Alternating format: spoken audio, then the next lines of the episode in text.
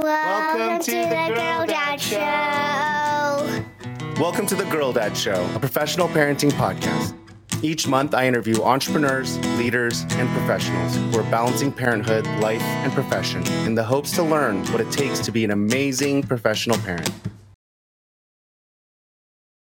Our guest today is Jared Montz. You're going to love this show. Jared was a professional soccer player and used that to become a soccer coach, launched multiple businesses, then started to own other verticals, and now he is also running a small business acquisition company. And it's all codified around this concept of you know giving people bigger dreams and helping them achieve their dreams. And it's a very very unique uh, episode with a very unique man very thoughtful very philosophical.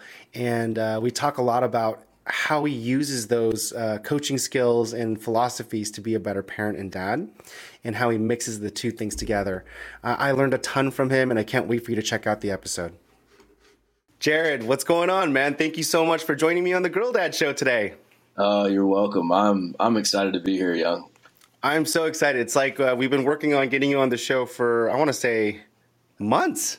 Yeah, yeah, we had uh, we had it scheduled, and then um, I think I got COVID and had to cancel. And uh, anyway, we're here now. So I know, but we've been talking about having you on for I think a couple of months. I mean, we've been yeah, like yeah, going back and forth. Yeah. yeah, yeah, yeah. It was like our first convo, and you're like, we should have just like I think our first convo ended with I should have recorded this whole thing for the podcast. So, so we we are here now, and it's been fun. Like I, I wish we almost had like a dot of our friendship, you know, know. coming from from an Isaiah intro. This has been this has been great. That is really funny. I do remember having our first uh, call, discovery call, and going, man, we should just hit the record button. That'd have been awesome. So now I got to remember what we talked about so we can try to recreate it. No, just kidding. Um, it is also funny to talk to you here today because I feel like um, in this last week, I think I've had like a call with you almost every other day this week. Yeah, yeah, we we have we've had a couple calls today. Part of me is like, I'm like, I don't even know if I have Young's phone number yet. Should I have his number? I feel like we've talked enough where we should be texting occasionally. Yeah, we totally should be. Yeah, we we should definitely be uh, text friends at this point. I mean, I seriously think I've had like four meetings with you this yeah, week. Yeah, so. yeah, it's been good. I've sent you a loom. I've, I'm about to reply to an email for you. I'm like, what? This is great. This is great.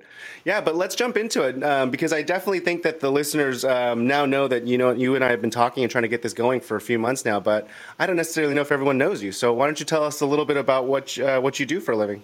My name's Jared Montz. I essentially I help people I care about their dreams, and I do that through uh, multiple different uh, businesses. So I'm a former pro soccer player. I was a small town kid with a big dream played in MLS for a couple years before I got hurt. Started a soccer camps business um, back in 2006. We have hundreds of videos on YouTube that are totally free, so we help players all around the world improve their game, and then um, people in America come to our soccer camps. And then uh, my wife and I own some Pure Barre fitness studios and helping uh, the clients achieve their fitness goals.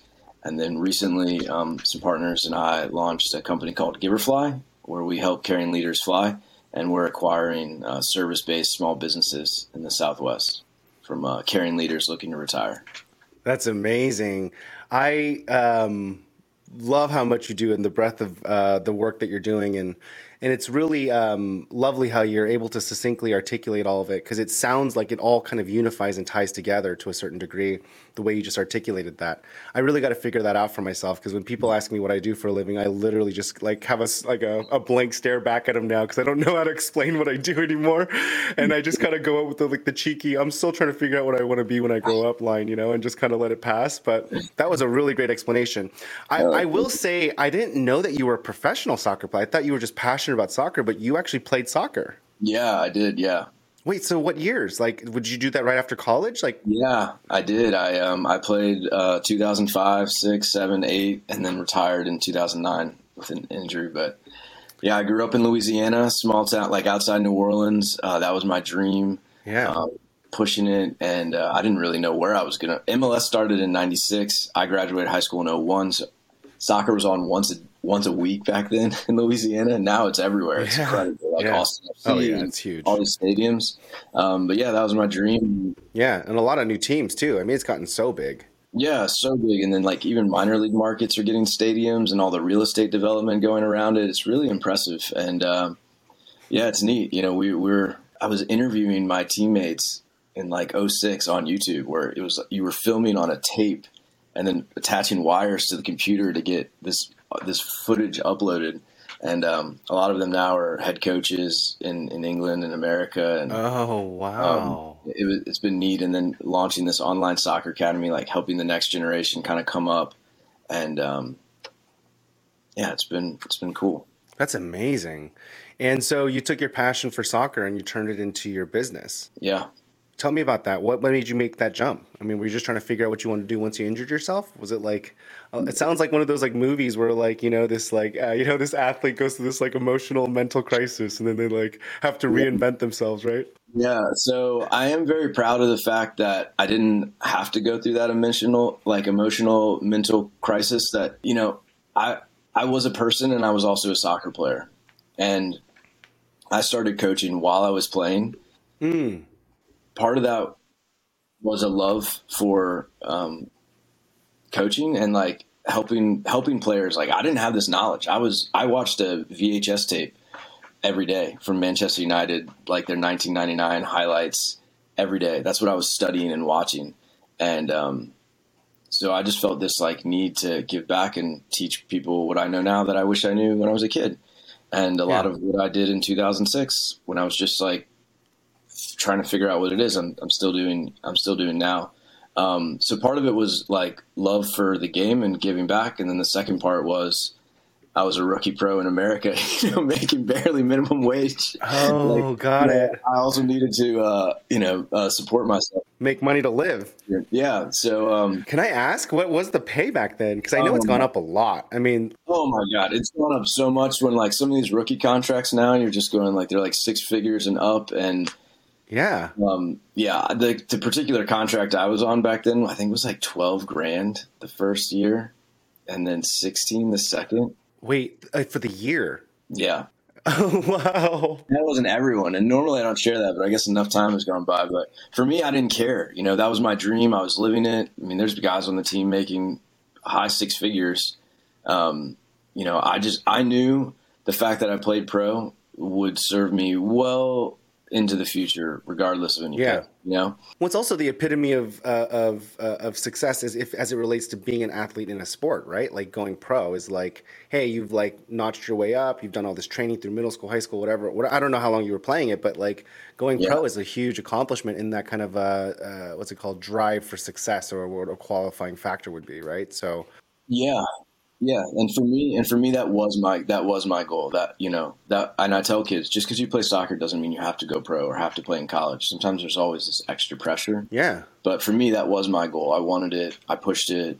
You know, um, constantly like making those small improvements, and a lot of that has been very similar in my business career. Right, like get to this level, yeah. make some improvements. Get to this level, make some improvement. I love that, and I love that you talk to that talk to that point with your um, students because you know the math it's so funny to me like it's the same thing with business you know when you build a business and you grow in the corporate ladder like it gets smaller and smaller in the opportunities as you climb up. And yet we we have this like weird cultural like societal thing that we teach especially in america where like you could be anything you want to be. You got to dream it you can want it. And then like we tell every single kid that. And then but then it's like the reality is that like there's only like one or two percent of the people that'll actually ever climb up to that point.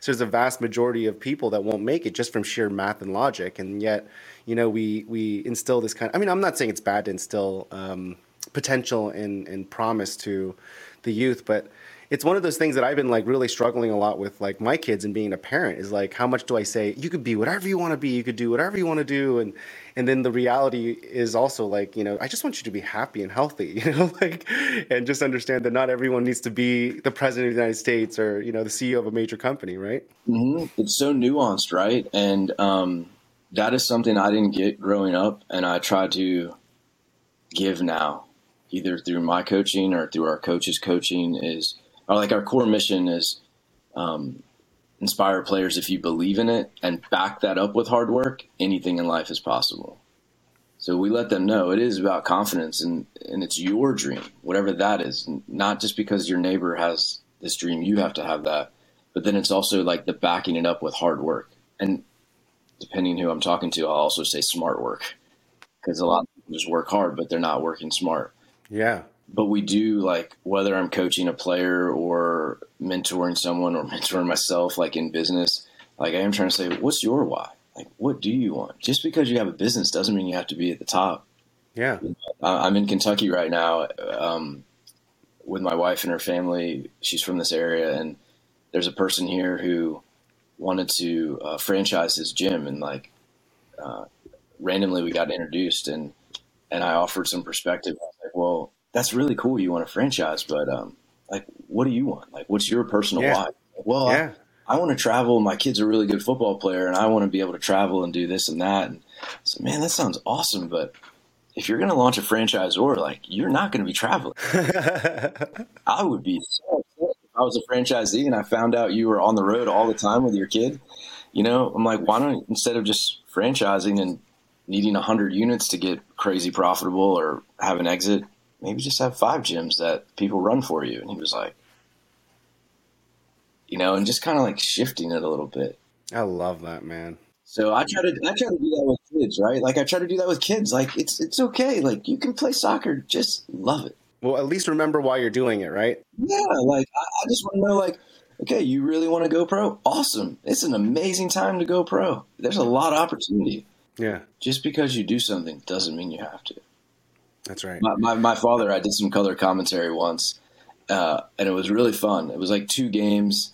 Um, it really taught me a lot about being on cameras for like the SEC networks, some women's college games. My dad's like, "Oh, you could be color comment, you could go on TV, and you could do this." I was like, "Dad, Dad, hold on, I'm doing this and to learn something new. That's it. I love your enthusiasm, but please don't put that on me that I need to go Yeah. do all this stuff just because I'm going to do something for fun."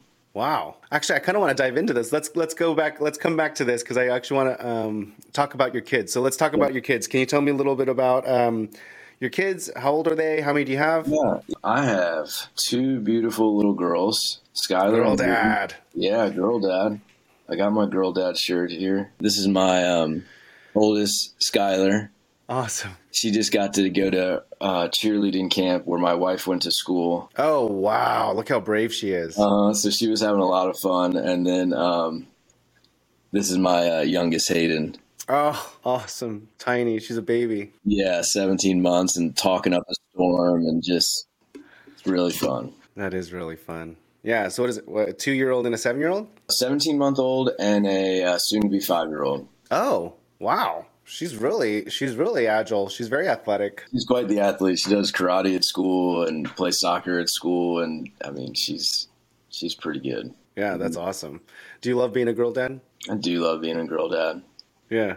It's uh, amazing when they like run to you and they're just like, "Come on!" You just like get low, and and they come in for this big hug. It's just the best dad rush, and it feels amazing. Um, I do I do love it.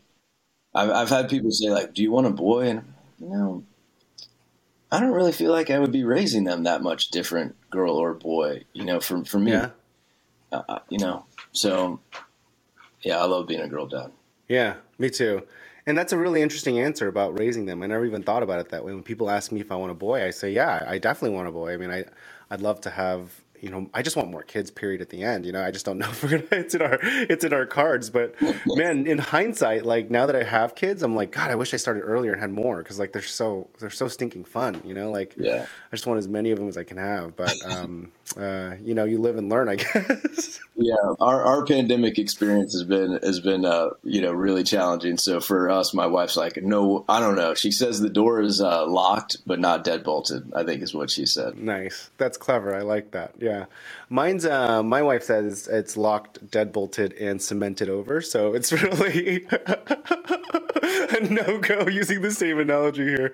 So maybe I'll have my wife hang out with your wife a little bit and hopefully we can get the cement doors locked up. Yeah. Your girls are so cute, by the way. I love seeing your photos, uh, all the fun they have. Thank you. Thank you. Yeah. I, I definitely am an oversharer. I, I love sharing um um, my life and, and, kind of my journey with my family. And I, I, get I get like mixed reviews on that, right? Some people tell me like you know you shouldn't share so much in social and and all that other stuff. But I also just like I can't help it's my personality. You know, I just like to share you know about yeah. my life and what I'm working on and what I'm doing and you know and, and parenting and being a girl dad's a huge part of it for me. You know, it's like it's kind of like actually it's the primary like I've the whole reason why I even moved to Texas and even started consulting is so that I could really shift, you know, the primary focus to being a dad as my uh, front and center focus. So uh, I feel like you have the same kind of sentiment. You you you you're you're part of different groups and you have a really big focus on that as well too, right? Yeah, I'm in a I'm in a group called Front Row Dads that I joined maybe two years ago,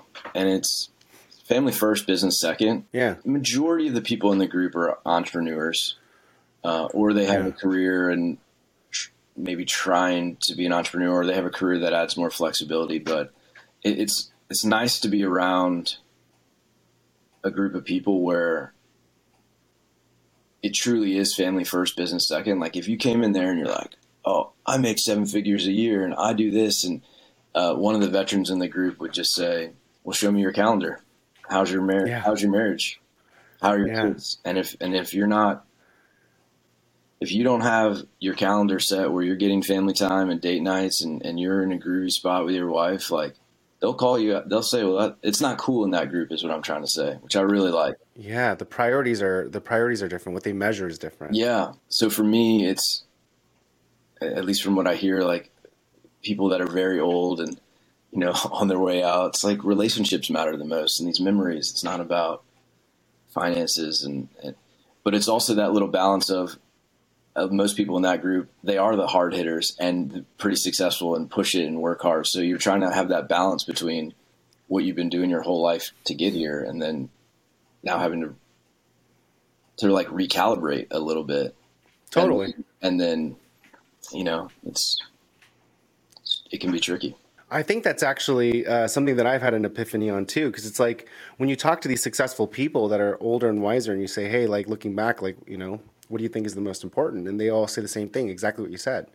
Like, I wish I spent more time with my kids or like spent more time with my family and all this other stuff. But I, I have a feeling like recently I came to this epiphany because I've been kind of working on that mindset of like, oh, if that's where I'm going to head anyways, I might as well start doing that now and, mm-hmm. and heed that advice. But it's also really hard to do that without money. And I think that you would never even come to that realization unless you had certain levels of not luxury, but security to yeah. have the ability to think about that. So you do need to balance that between the two things a little bit because I think if you didn't have money, you'd always be focused on money yeah. just by by not having it, right? And so I think the luxury of being able to say like, "Oh, I wish I spent more time with my family, kids, and this is really what matters," is because a lot of these other buckets have been satiated. You know? Yeah. I, I don't know. I could be crazy, but that's that's something that I've been like thinking a lot about the last like week. No, no, I, I, I think a lot about like that Maslow's hierarchy of needs, where you have safety, shelter, food, and if like right. if safety isn't being met, like you're constantly in that lizard brain trying to get that sorted out. At least from what I see, like in this group I'm at, is once those needs are met, and it's like your family break even, your extra money, now all that's really met. A lot of people, it seems don't at that point they just keep pushing it right? Because that's what they've done their whole life. And then yeah. they're not mindful of well did i really need all that extra and and lose uh, valuable relationship time with my spouse and kids? And i think that's for me personally that's what i'm trying that's what i've tried to be mindful about is okay i'm gonna we're gonna make a little less but we're gonna have more of this family time.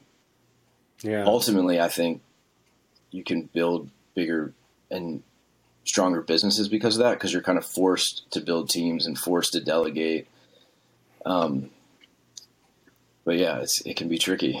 And do you think that that's how you're quantifying success in your business now? Is like figuring out how to like constrain your business success inside of a more tighter time frame? Uh, will you re- will you, will you re-clarify that again? Will you say that question again? Uh, so let me let me start by like telling you why I'm asking this question. Then I'll re-ask the question. But like, for example, I um, I have a lot of projects that I'm working on right now, like a numerous amount of like things that I'm doing. And it started because I started constraining my time, meaning like I dedicate a certain amount of time for family and I dedicate a certain amount of time to do like it just blocked time, right? Mm-hmm. And so it like limits how much time you have to achieve things. And so then it forced me to say, hey, I have to do all my consulting and I have to make this much money in this amount of time. And so then my brain started to do this thing where like it like started to go, oh, well, you can't get this done in this time. And over the course of the last two years, I started delegating certain things or hiring things out for certain things. And, and I was forced to do it because I basically wasn't moving the time frame. I had to make this much in this amount of time, and whatever that looked like, it had to be within that time frame. And then it forced my brain to get very efficient and optimized with the hours that I spent. And then the the thing that started happening is I started going, well, could I optimize that business in amount of time? And and so like a good example of this is that I have a very unsuccessful, so far it's unsuccessful um, micro SaaS that I'm building, right? And so it's a uh, budgeting tool. uh, for solopreneurs, solopreneurs, uh, photographers, uh, photographers that are just doing a side job, right? They take photos as a side job, it's their side hustle. It's a budgeting proposal and payment system, and it's uh, it's a micro. I call it a micro SaaS because it really only does one thing, but we're going to make it do three things by the end of this uh, summer. Um, but the exercise was, can I build a SaaS product with one hour a week? And that was like the, that was the thesis, right? That was the project, and it was really just to test my brain and my ability to like confine success into this one hour. It's going horribly, Jared. Like, it's going terrible.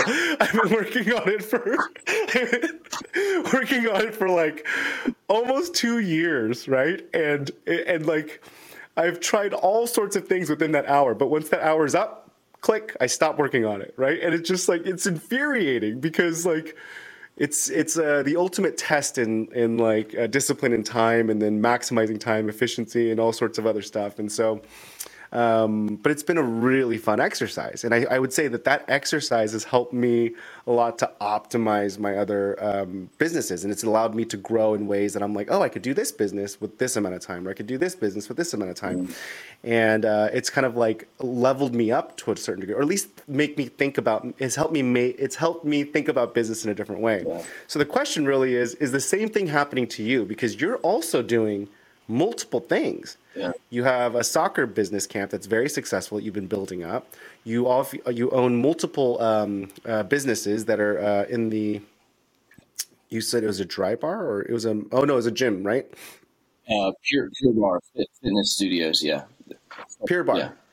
Yeah, got it. So Pure Barre, uh, Pure Barre businesses, and then now you're doing um, an SMB acquisition business, right? And so those are those are. I mean, if if you talk to any person, you know, chances are eight out of 10 of them would say, I could probably do half of one of those. Yeah. So, and so how are you, how are you thinking about doing all these things? Lead leaders. Mindset shift. Yeah. That's how I'm thinking about it. Yeah. Um, there, there's this book that, um, was very impactful on me. It's called Ego is the Enemy. And, um, mm-hmm. it's about stoicism and, um, I forget the author's name, but I think he's based in the Austin area. Um, and one of the big takeaways in that book was what got me to here won't get me to there. And being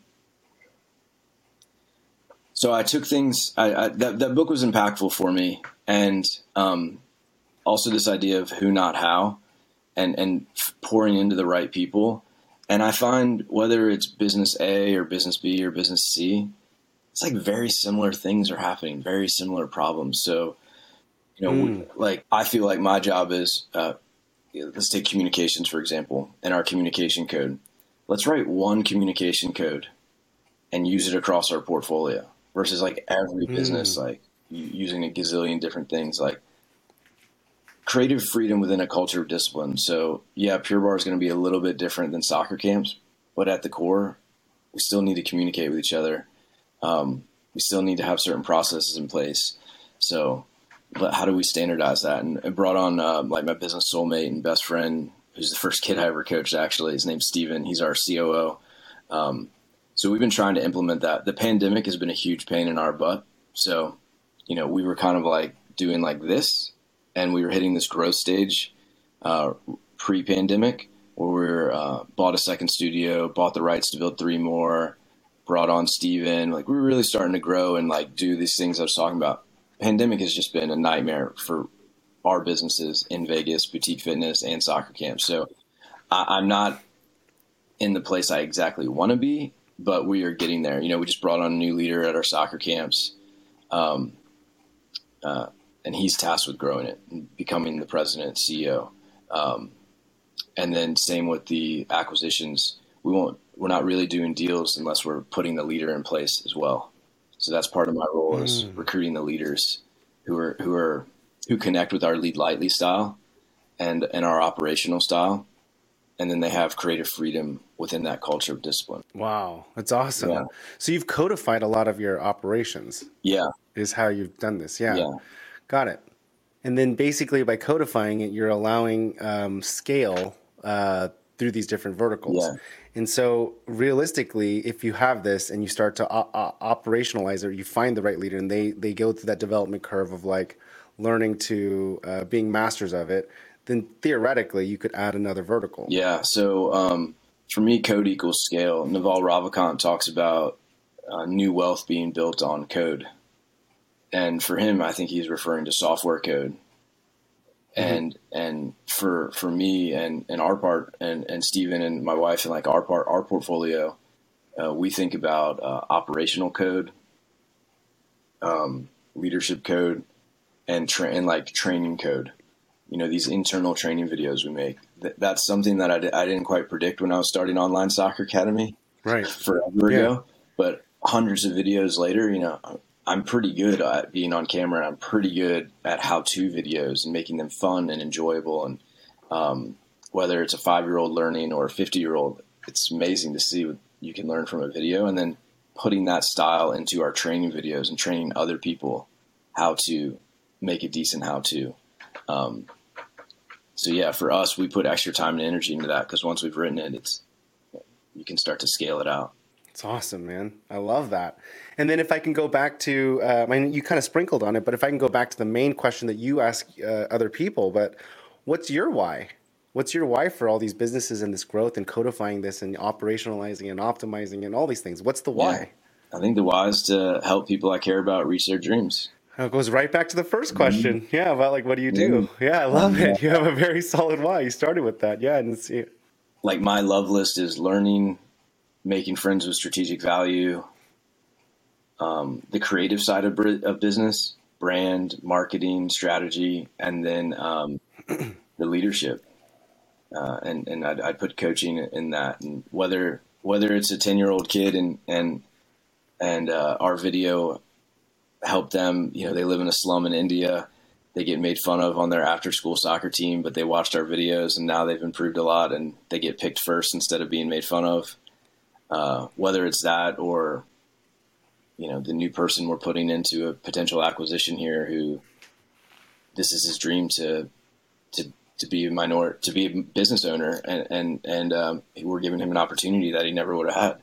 Um, you know, Yeah, he's that. in his forties and he's great and I've known him for a couple years and I get kind of the rush from both of that.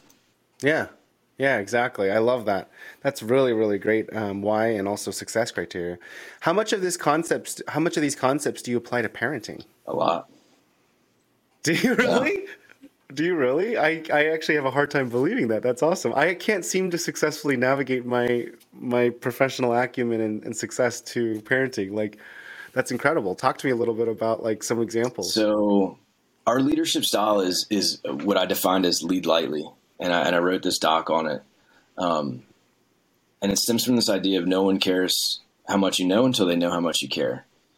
And Right. lead lightly Right, we right, define as win the relationship game first, coach second, empower third. So, um, and there's little ways that we do that with within that. So, for example, um, we use this uh, part of winning the relationship game. I think is earning trust, and that involves removing fear. So, for example, uh, one of our Pure Barre GMs, we really want to go out of our way to let her know and show her that if you make a mistake, we are not going to yell at you. we say no big deal. Um, And we use that as a trigger phrase. So it's not, it's okay, it's going to be right. It's just nope, mistake equals no big deal. So there's no thinking. And, and we start to remove that fear because who knows what her past job was and if she got yelled at or, you know, what mommy and daddy told her when she made a mistake. Um, Yeah. So, no big deal, for example, is something we apply in parenting. Our Yeah. five year old, soon to be five year old Skylar, if she messes up her art project and you see her get frustrated, no big deal. It's all right. Uh, it's okay to feel that way. It's okay to be upset, but you're not perfect, and that's okay. So, whether I'm saying that to a business partner or myself, or a kid or my daughter. You know, we use that regularly. And kind of a funny story is so we've been doing this for her basically before she could even really talk. And uh, I think she was like three, two and a half, three. And it was the middle of the night, young. Yeah. She's been screaming. She's not sleeping great. We're exhausted. It's like maybe 3 a.m. And my wife, Lauren, is downstairs getting a bottle or something for her to help. And you just hear pop, uh-huh. like a glass shatter and my Oh, and my no. daughter went from crying to no big deal. She shouts throughout the house. and it was hilarious. I'm upstairs going, "Don't laugh, Jared. Don't laugh."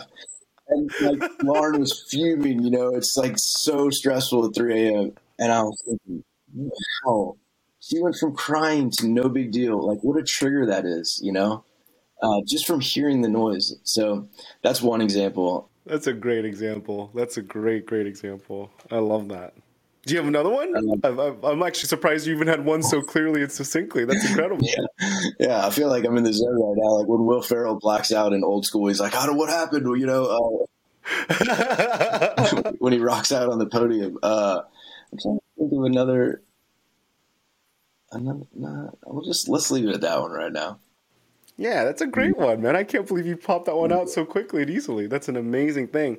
I mean, just to kind of allude to what I was saying earlier is that I've I've tried to like um, use the same concepts when I do um, um, um, when I do parenting. When I when I'm when I'm parenting uh, when I do I guess you can use it as a verb like that, right? Yeah, but um, it doesn't really work well for me. Like I feel like I'm um, my wife's really patient and she's even keeled. I'm like, I find myself to be very, um, which is so funny because I'm so even keeled in business, you know, and I'm so pragmatic and operational, but like, I get very rational and emotional, you know, and I get like so wrapped into my kids and, and it's, um, it's really challenging for me to have that, like, it, it's weird. Like I can't, it doesn't like transfer over for me. It's like so strange. And then, so I'm either I'm either irrational or like I respond, you know, like you know, not, not, not like even keeled, or I do the opposite. I just like completely just like give in, which is also equally bad, right? Like, like I I'm I spoil them rotten, right? I just spoil them rotten. They're, I'm like the biggest pushover parent ever. My wife constantly tells me she has three kids, you know, um, because I'm just like.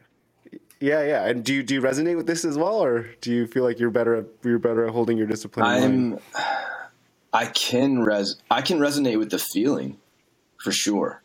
I, it, Yeah. I can resonate with Yeah. the feeling for sure. And something I wrote down, I think would be fun to share, and, I'll, and I'm going to share it. Uh, I try to be mindful when that feeling comes on, and like not react or give in.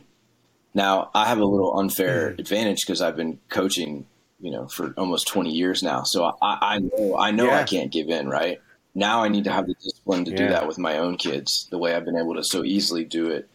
Um, in Ray Dalio's book uh, Principles, he talks about algorithmic Yeah. thinking, and I love this idea of algorithmic thinking because whether I feel Yeah. like I'm in a great mood or a bad mood, more than likely I'm going to do the same strategy or tactic. It's kind of how I want my brain to Mm. operate, whether it's business or personal. You know, regardless of how I'm feeling, I'm going to roughly do it the same way because we've already predefined this is how Yeah. we're going to do it in our business or um, and there's a there's a book that I read called The Whole Brain Child, um, and it's about child psychology. Which, as I'm reading, I go, it sounds just like adult psychology. But basically, it's saying your your right brain and your left brain. The right brain's the the emotional, and the left brain is the logic.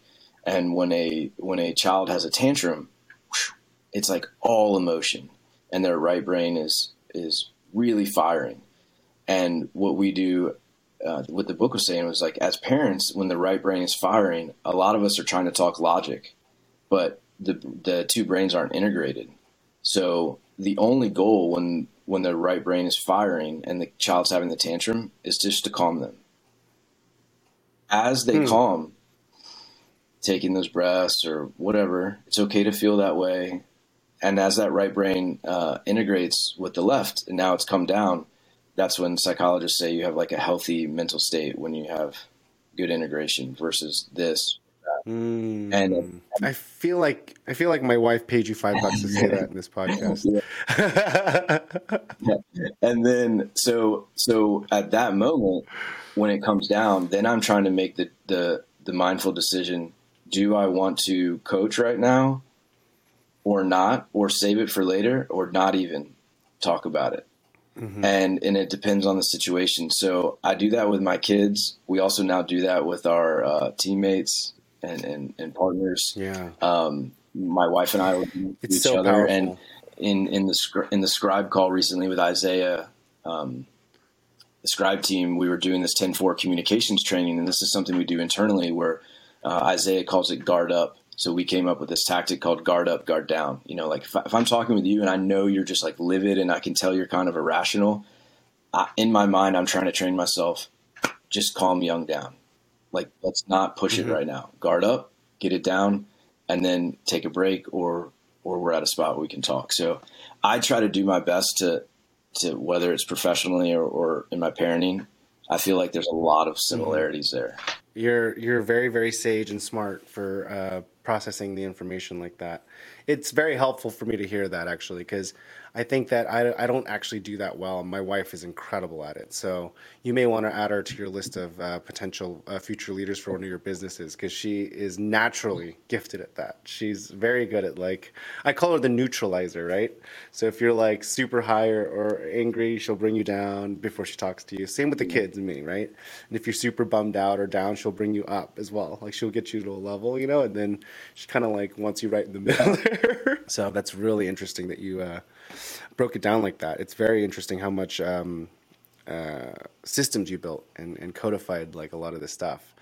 And it's awesome, man. It sounds like you Um, does your wife naturally do that, or does she have a background in psychology, or how did she learn that?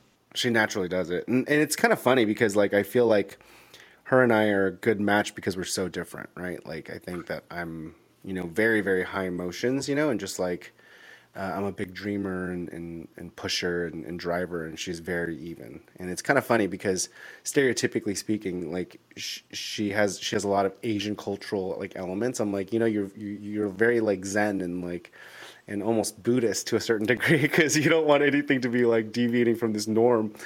Um, and it's like this, it's like this flip flop of cultures a little bit, but um, yeah, she's really good at it naturally. And I, I, I notice her doing it. She's always telling me like, young, like calm down, calm the kid down first before we start coaching. I'm like, no, just, just tell them. It's like, it's not okay to do that. Or like, they can't, they shouldn't be so upset about something. It's not a big deal. And like, I don't know. I'm very, I'm very like I equal force. Right. And, but I'm also not a coach like you are, and I I think that that's that's a big pointer that you just named out. Maybe that's a skill that I can start working on is like coaching. It's a good one. I've just been reading and like learning all some of the stuff I've done naturally and, and progress, and, and some I didn't do early on. And, um, and it, Yeah, to me, one of a com- the common traits I see in uh, whether sports or business, in my opinion, some of the great leaders, it's it's like eighty percent psychology and twenty percent X's and O's, It is. and and you know what I, what I would say really to is. more of the like to that to that operator type or like let's just fix it quick type. Like some of the front row dads are like, I just want to solve my wife's problem, and I go, well, yep, I hear you. But in my, at least in my opinion Yep. and what I see, sometimes the best way to solve it is just to listen and not try to fix it. And ironically, you solve Yep, it the fastest. And it's like, I'm I'm completely convinced now that my wife has talked to you and paid you to, to be on this podcast. I was like making a joke about it earlier, but like no, I, I'll actually put money on the fact that she gave you money to come on the show and talk to me. that's so funny. I love it. Hey, uh, Jared, I do want to be conscious of your time, so let me switch gears a little bit. I have uh, a rapid fire questions I'd like to ask every guest to create some symmetry to the show. So let me fire those off real quick, okay? what advice do you have for other parents and soon to be parents? Put your own oxygen mask on first. Explain. you know, if we don't take care of ourselves, we can't take care of each other. And if we can't take care of each other, we're just not going to be the best forms of ourselves for our kids. That is an amazing piece of advice. Oh man, I'm totally going to steal that. That's really, really smart. It's very, very right. Very, very right. Okay, if you can go back and tell yourself one thing before having kids, what would you tell yourself? That comment plus uh, make a lot more money and save save for.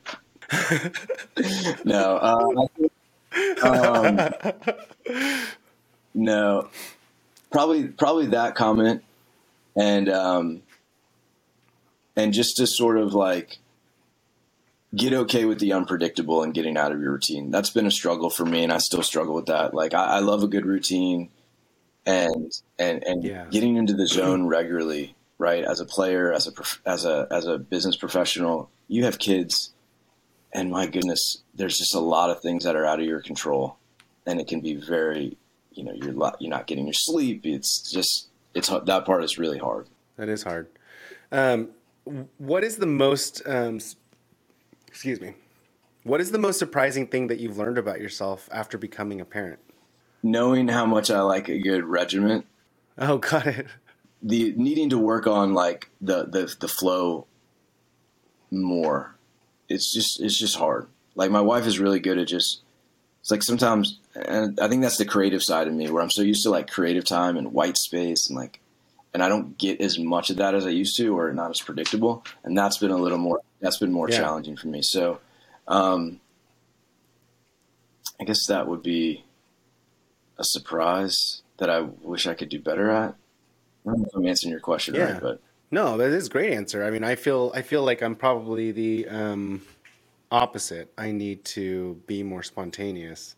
So I think it's actually a really really good answer because um, I didn't. I thought I was like the super chill, laid back, you know, dad, because I was going to be super. I'm super fun. I'm super loud and da da da. But like, I'm like, as a parent, I didn't realize how structured I was. You know, like you know, like have breakfast, go do this, like everything needs to be planned out and it's it's pretty bad, yeah. And so like even this last Saturday we took the girls very spontaneously. They just like jumped in the pool before breakfast and it was like freaking me out. I'm like, what are we doing? What are they gonna eat? If they're gonna eat it, they're gonna eat it like an hour later. Like, and then then lunch is gonna be messed up, and and I just like I, I couldn't I couldn't help it. It was just like I, I started getting panicky, you know, and like anxiety attacks. But we ended up just making the whole day spontaneous, and we just went full blown, and it was super fun. And it ended up being one of the most amazing Saturdays I've had. We went to the Museum of Ice Cream, and the girls still talk Cool. about it today, right? But everything about that day was random and spontaneous, and I just like realized last Saturday how structured I am. So yes, I'm the exact opposite of you in that sense. I think I like I did the opposite, right? Where you're you kind of went into it thinking the opposite of me. All right. What is your all-time favorite business book? All right, I'll say one that I don't think is going to be very common. Um, uh, we'll go with two. Um, we'll go with two. Okay. There's a book called Quiet by Susan Cain. Um, and it's about uh, the the power of introverts in a world that doesn't stop talking. And for me, that was a really impactful book. I read Give and Take. It mentioned that book in Give and Take, which I also loved.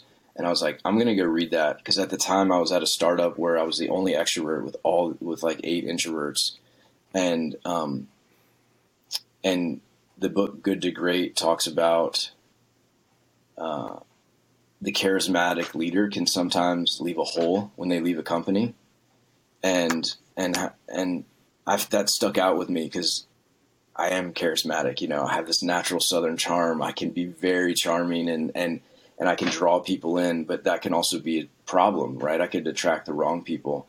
Um, so I, I I went deep on learning more about the introverted leader and their positive qualities, and that quiet book was really good. And I started to adopt those into my leadership style um, to try to have this balance wow. of you know the the the personality and the charisma, but also the introverted leader where others can shine around me, and it's not just me. Jeez, man, you are optimizing everything. I love it. Good for you, man. That's fantastic. Thanks for that. Did you say you want to give a Oh second yeah, book? that's right. said Thank you. Um, the other book I'll share is called Reboot um, by Jerry Colonna, I think. Um, who, who was a VC for a while, and, and now he's like a, a mental strength coach or therapist. Um, and that book is really powerful and about leadership being this radical self inquiry and and your hardwiring from a kid or past experiences. And he called it the ghost in the machines, like bad code coming out, and how that can impact your, your leadership Yeah. uh, without you even realizing it. That's great, man. Thanks for sharing those. I haven't heard either one of them, so I'll have to check those out.